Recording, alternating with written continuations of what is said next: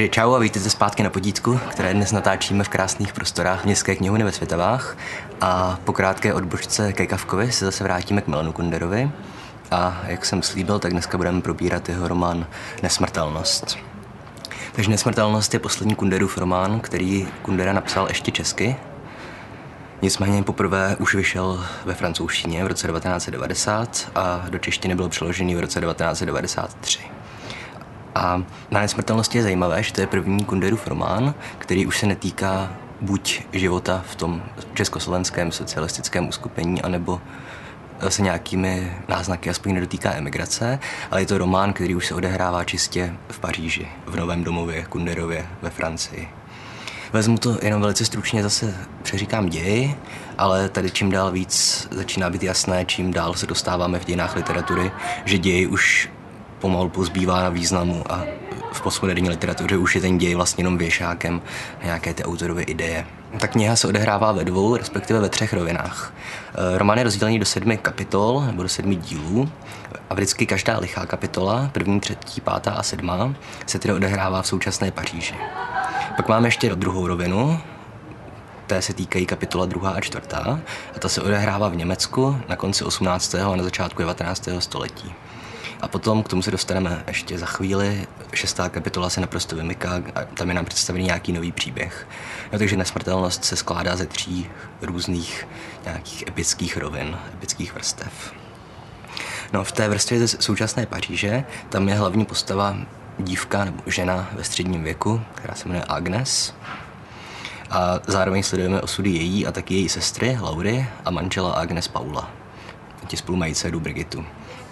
No a Agnes a Laura, sestry, jsou sice sestry, ale jsou jako oheň a voda, nemají skoro žádné společné vlastnosti. Agnes je taková vyrovnaná, klidná dáma ve středních letech, která žije v relativně spokojeném manželství a má jedno dítě, má jednu dceru. A ona se snaží prostě jenom žít ten svůj život, přežívat a do ničeho se neplést. A její sestra Laura, to je její pravý opak. Laura si vlastní vinou zničila kariéru i všechny vztahy a zároveň z toho viní všechny ostatní jedné sebe a lituje se velice agresivně se své sestře plety do života a staví se mezi, mezi ní a, a jejího manžela Paula. A tady poprvé se dostanu už k tomu, proč se ten román jmenuje Nesmrtelnost. No, protože Agnes tu zajímá všechno jiné, jen ne právě nesmrtelnost. Ona by byla nejradši, kdyby o její existenci nikdy nevěděl a po její smrti, aby na ní všichni zapomněli, aby se úplně ztratila z jakýchkoliv dějin, nejenom lidstva, ale i z dějin své rodiny, aby po ní nezbyla žádná stopa. A Laura to je její pravý opak, ta právě se snaží nějakou nesmrtelnost získat. Jo, a teďka říkám slovo nesmrtelnost, samozřejmě nemyslím tím nesmrtelnost fyzickou, jak ji známe z eposu o Gilgamešovi nebo třeba z věci Makropulos, ale myslím tím tu nesmrtelnost Achillovskou. Co myslím Achillovskou nesmrtelností? Z Homéra vycházejí všechny možné řecké variace příběhů o Achilleovi, což byl válečník velký, který když se řekové rozhodli vytáhnout na Troju, tak ono se mu do té války moc nechtělo. Ale přišel za ním ten Odysseus hostivý a on ho přemluvil a použil ten argument, že Achille, pokud teďka zůstaneš doma a nepůjdeš do té velké trojské války, tak se dožiješ vysokého věku, budeš mít děti, které tě budou milovat, budeš mít vnoučata, která tě budou milovat, pravnoučata si ještě budou pamatovat tvoje jméno, ale nakonec tvé jméno úplně zmizí.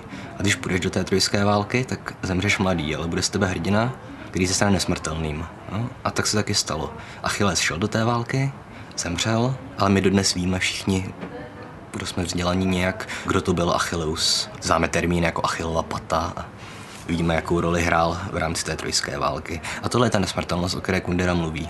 Totiž, že nějaká osoba v dějinách lidstva se stane součástí, tak říkají, z paměti kultury jo, že lidi si ji pamatují i po její smrti.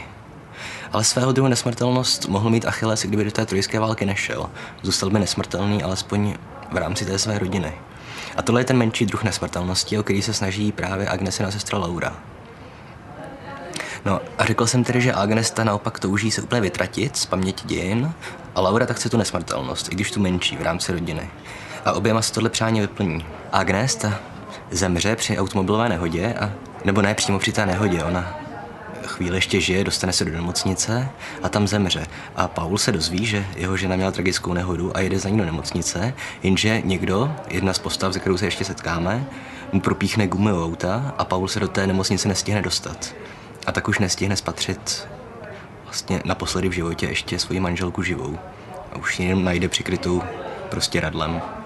A v důsledku toho, on tu Agnes, poslední její tvář, on ji nedokáže udržet ve své hlavě a její obraz se ztratí dokonce i z paměti jejího manžela. Takže Agnes skutečně mizí z toho světa, aniž by tu po ní zbyla jakákoliv stopa v paměti jakéhokoliv člověka. A Laura, jak byl jejím cílem, tak ona Paula získá pro sebe. A stane se součástí té rodiny a aspoň v rámci té rodiny si získá nějakou nesmrtelnost. Tohle je to, co Kundera myslí nesmrtelností. No ale to je jenom ten první druh nesmrtelnosti, ten malý, ten v rámci rodiny. A zároveň ve druhé a čtvrté kapitole nesmrtelnosti se nám rozehrává ještě příběh daleko větší, historický, a sice příběh Goethe, Johana Wolfganga Goethe, slavného spisovatele německého, a jeho obdivovatelky Bettiny, celým jménem se jmenuje Bettina von Armins. A o co tady jde? Opět Bettina i Goethe ve své době, řekněme na přelomu 18. a 19. století, se snažili získat nesmrtelnost. No a Goethe to skutečně dokázal prostřednictvím svého díla. Tady už nemluvíme o nějaké té malé nesmrtelnosti, jenom že si zůstanete v paměti své rodiny. Ale tady mluvíme o té achilovské nesmrtelnosti, protože Goethe je tak slavný spisovatel, že on se prostřednictvím svého díla skutečně stal součástí nějaké té kolektivní paměti té euroamerické kultury. Jo? Všichni dnes víme, nebo aspoň známe jméno Goethe. Víme aspoň to, že napsal toho nějakého Fausta když to napsal samozřejmě daleko víc. A dokud bude naše euroamerická kultura existovat tak, jak existuje, tak z ní pravděpodobně Goethe nikdy nezmizí. Stejně jako z ní nikdy nezmizl Achilles, Odysseus, Shakespeare, Dante Alighieri a všechny tyhle další velké postavy evropských dějin. A ano, vím, že teďka míchám fiktivního Achille a fiktivního Odyssea se skutečným Dantem a se skutečným Goethem, ale to vůbec nevadí. No a kromě Goethe tu máme ještě postavu Bettiny, Bettiny von Armins. A to je skutečná reálná historická postava, k tomu se vrátíme. A Bettina je velká obdivovatelka Goethova. I když Goethe se o ní moc nezajímal, ale ten obdiv jí nějak neopětoval. Ale Bettina ta je tedy v roli postavy, která se snaží při... A Bettina, ta je v nesmrtelnosti Kunderově i ve skutečném životě v roli té postavy, která se snaží vlastně přiživit na nesmrtelnost někoho jiného, na nesmrtelnosti Géta. Protože co ona udělá? Jo, Goethe se o ní nějak zvlášť nezajímal, ale ona po Goethově smrti, dlouho po Goethově smrti, prezentuje Goethovi dopisy určené jí a vydá to knižně. Jenže problém je, že GT jí tyhle dopisy nikdy nenapsal. Ona je napsala sama a tvrdí, že GT je psal jí. A tohle se mimochodem stalo i ve skutečnosti. Jo? Elizabeta von Armins byla žena, která se několikrát potkala s Goethem a byla jeho obdivovatelkou. A potom v roce 1835, už nějaký čas po Goethově smrti, tak vydala knihu Goethova korespondence s dítětem kam jednak zařadila vlastní texty, které prezentoval jako Goethovy dopisy a jednak tam třeba dala i některé skutečné eh, Goethovy sonety s tím, že byly adresované jí. Ovšem nebyly. Goethe tyhle sonety skutečně napsal, ale adresoval je Míně Herzlíbové. No, to byla dívka, se kterou si Goethe setkával v době svého působení ve Weimaru a Věně. A zajímavé je, že Bettina, podobně jako Laura, skutečně tu nesmrtelnost získala, i když tak trošku podvodem. Protože ta kniha, Goethova korespondence s dítětem, ona má skutečně velké literární kvality. Jo? Podle literárních vědců je to vynikající kniha a ve výsledku už nehraje roli to, že Bettina vlastně podváděla a že tvrdila, že ty dopisy napsal Goethe. A stejně jako Laura se díky té své agresivitě nějak dostane do nesmrtelnosti vlastní rodiny, Betina díky jinému druhu agresivity a díky jistému nějakému parazitnímu postupu se skutečně stala součástí paměti evropské kultury a tím získala nějakou formu nesmrtelnosti. Takže zatím jsme probrali ty dvě vývojové linie. Příběh Agnes a Laury a příběh Geta a Betiny. Především tedy Betiny. Jindy v šesté kapitole nám to Kundera zkomplikuje a vloží nám tam jeden krátký ještě třetí příběh. A to je příběh malíře Rubence, který se jednou, kdysi dávno, před nějakými 20 lety, setkal s Agnes a měl s ní krátký románek. A od té doby už se nikdy nesetkali. Ale paradoxně, Rubens, malíř, je jediný, kdo si obraz Agnes udržel ve své paměti.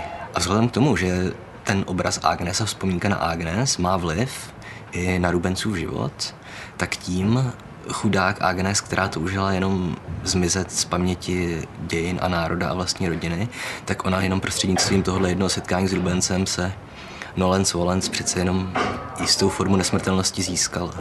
Takže ona je vlastně jediná z těch postav, kterým se nesplní jejich přání. Myslím tím přání týkající se nějaké té nesmrtelnosti. Takže tolik k tématu Kunderové nesmrtelnosti a stručně k ději. A tohle je to, co vám bude stačit, pokud jste jenom středoškoláci, kteří se připravují k maturitě. Ale ještě bych chtěl udělat druhou část tohle videa a vzít teďka už trošku hlouběji do důsledků a udělat část, která bude určená jednak vysokoškolákům, ale samozřejmě i všem středoškolákům, které opravdu zajímá literatura, nebo komukoliv, kdo na tyhle stránky chodí čistě proto, že ho zajímají knížky. Tak a navážu teďka opět na několik předchozích videí, které jsme dělali. Samozřejmě především na video o Kunderovi, ale i o Kavkovi. Takže už ve videu o Kunderovi jsem mluvil o té jeho slavné eseji z neuznávané dědictví Cervantézovo. Nebudu opakovat, co jsem říkal v minulém kunderovském videu, ale zmíním jenom to, že Kundera v, tomhle, v této eseji zmínil takzvané čtyři výzvy románu. To znamená nějaké své čtyři představy o tom, kam by se měl ubírat moderní evropský román. A jedná se o výzvu hry, o výzvu snu, o výzvu myšlení a o výzvu času. My se teďka podíváme, jak tyhle čtyři výzvy Kundera realizuje nějakým vlastním způsobem právě ve své nesmrtelnosti, která je podle mě jakýmsi románovým vyvrcholením obou vlastně linií Kunderovy tvorby. Jednak tvorby eseistické, věnované teorii románu, a jednak samotné jeho románové praxi. Takže první výzva románu, kterou jsem zmínil, je výzva hry.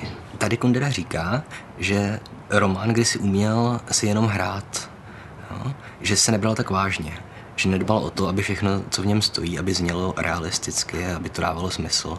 Nedbal na nějakou jednotu času a prostoru a na zákony logiky. V Cervantésovi Donu Quixotovi někdo spočítal, že Sancho Panzovi v celém tom románě vyrazí asi 130 zubů. No, což je prostě nesmysl, ale proč bychom se nad tím zamýšleli? Je to jenom hra. No. Často se taky odkazuje na Lorence Šterna a na jeho román Tristan Chandy, což je úplně vrchol románové hry, jo? protože tam ten vypravěč si dělá úplně co chce. Ten román se jmenuje Tristan Chandy, ale Tristan Chandy se v tom románě skoro nevyskytuje. V 70. kapitole najednou přijde na řadu úvod. Některé kapitoly jsou prostě jenom prázdné stránky.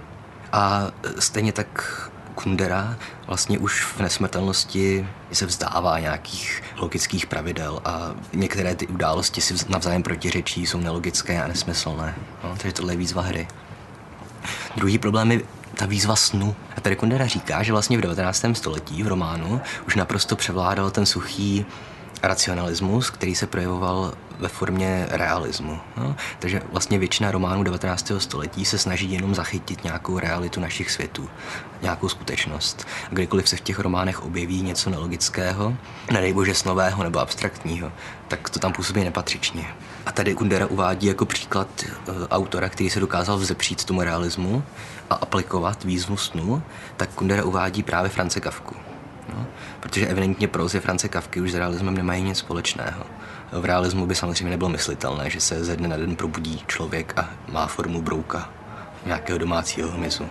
Stejně tak tedy říká Kundera, že do románu moderního evropského by měl být normálně vpuštěn element snu. Ale nikoli v toho surrealistického snu, který si jenom bere inspiraci v podvědomí, ale vlastně skutečného lidského snu. A tohle můžete vidět v nesmrtelnosti třeba ve scéně, kdy se vlastně po smrti setkají Hemingway a Goethe, že dvě velké osobnosti světové literatury, které samozřejmě žily v naprosto jiné době. A zajímavé je opět, že tady kombinuje sen a hru, protože Kundera vlastně propojuje uh, scénu s novou scénu setkání Goethe a Hemingwaye, jednak se sejí a jednak i s dějem z té jiné časové roviny. Jo, protože Hemingway si stěžuje Goetheovi, že lidi už dneska nečtou ani tak jeho díla, že je spíš zajímají jeho autobiografie, že je víc zajímá jejich život. Jo? A tohle se jednak projevuje i do druhé linie nesmrtelnosti, protože Agnesin manžel Paul je přesně ten typ člověka, kterého daleko víc zajímá Hemingwayův život než jeho dílo. A zároveň opět se nám tím projevuje i vliv Kunderových esejí, protože tohle je přesně to, co Kundera ve svých esejích neustále kritizuje.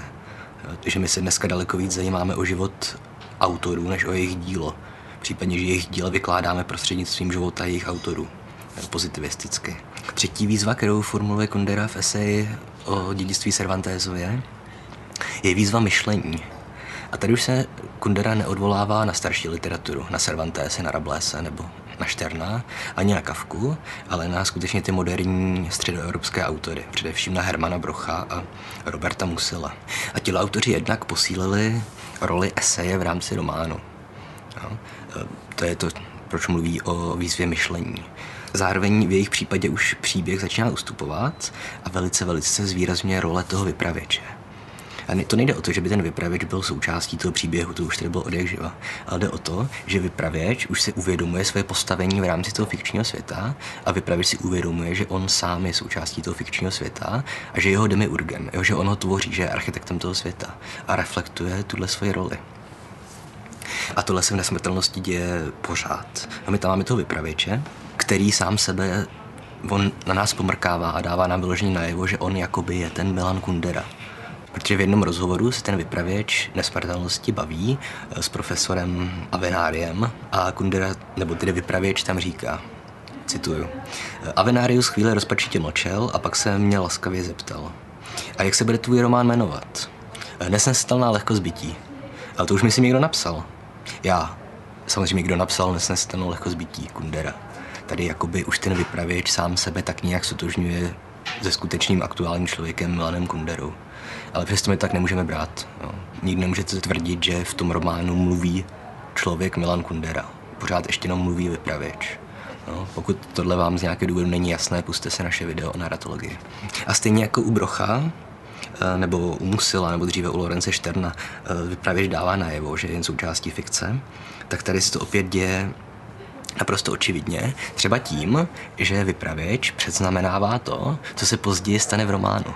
Protože už v jedné z prvních kapitol mluví právě vypravěč s Avenáriem a říká mu, cituju, Přesně toho rána, co jsem se dal do psání třetího dílu svého románu, jsem v rozhlase slyšel zprávu, na kterou nejsem z to zapomenout. Nějaká dívka vyšla v noci na silnici a sedla se zády ke směru, ze kterého přijížděla auta.